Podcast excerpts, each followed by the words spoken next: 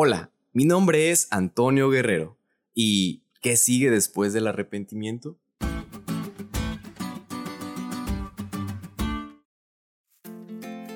Quizá muchos de nosotros pensamos que ya que nos arrepentimos, terminó toda nuestra labor. Pensamos que ya hicimos todo y que ahora sí ya estamos a cuentas con Dios y que podemos estar tranquilos y seguir la vida. Pero no. Después del arrepentimiento hay más trabajo que hacer en nuestro corazón. Y en la vida de David aprendemos lo siguiente.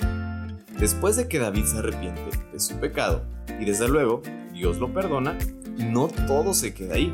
Tiene que seguir trabajando el corazón del pecador para poder ser verdaderamente transformado.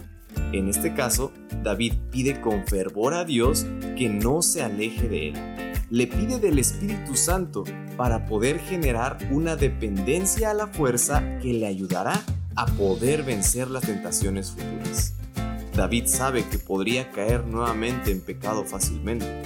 Al fin reconoce que es un hombre débil y necesita de ayuda para sostenerse.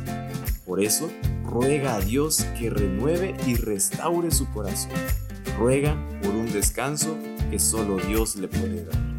Asimismo, nosotros, al pecar y cometer errores, debemos buscar este mismo objetivo, pedir aún más la presencia de Dios en nuestras acciones.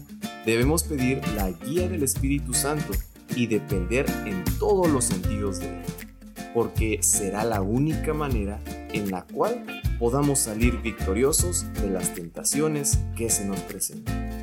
Que nuestro arrepentimiento vaya en conjunto con esta súplica. Crea en mí, oh Dios, un corazón limpio y renueva un espíritu recto dentro de mí.